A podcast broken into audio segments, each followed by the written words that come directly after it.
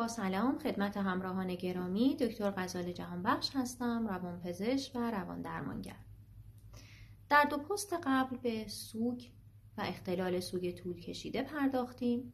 امروز می‌خواستم مواردی رو خدمتتون عرض بکنم که لازم هست فرد حتما به روانپزشک مراجعه کنه. در اکثر موارد سوگواری فرد سوگوار در ابتدا علائم شدیدی داره.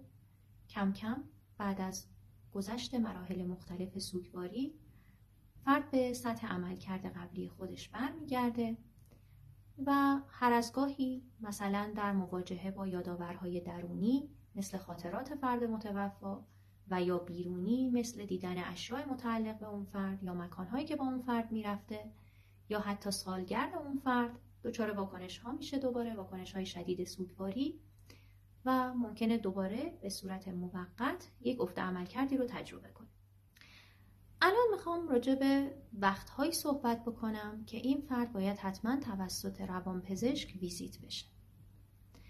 موارد زیادی هست اما مهمترین اون وقتی هست که فرد سوگوار افکار خودکشی داره.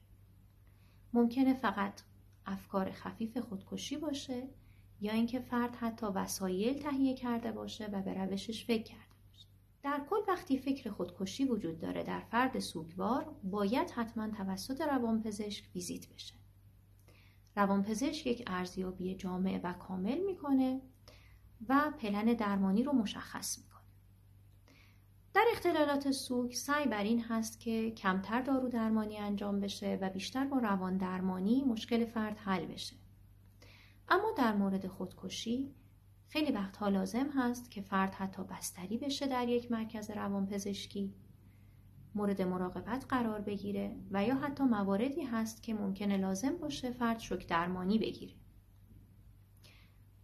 انتخاب روش درمانی به عهده روانپزشک هست و مسلما با توجه به شرایط و افکار بیمار جدی بودن اونها بهترین روش انتخاب میشه. یکی از موارد مهم دیگری که توصیه میشه حتما فرد به ویزیت روانپزشک بره و ارزیابی بشه وقتی هست که فرد سوگوار دچار کندی شدید روانی حرکتی شده دچار کندی هیجانی شدید شده دچار بخت شده. مواردی هست که فرد خوردن و آشامیدن رو به طور کامل کنار گذاشته و حیات فرد در خطره. در این جور موارد هم حتما توصیه میشه که فرد توسط روانپزشک ویزیت بشه. موارد زیادی هست که اختلالات سوگ تبدیل به اختلال افسردگی عمده شدن. در مواردی که اختلال افسردگی عمده وجود داره فرد سوگوار نه فقط در مورد متوفا بلکه در مورد کل زندگی و همه چیز دچار افکار منفیه.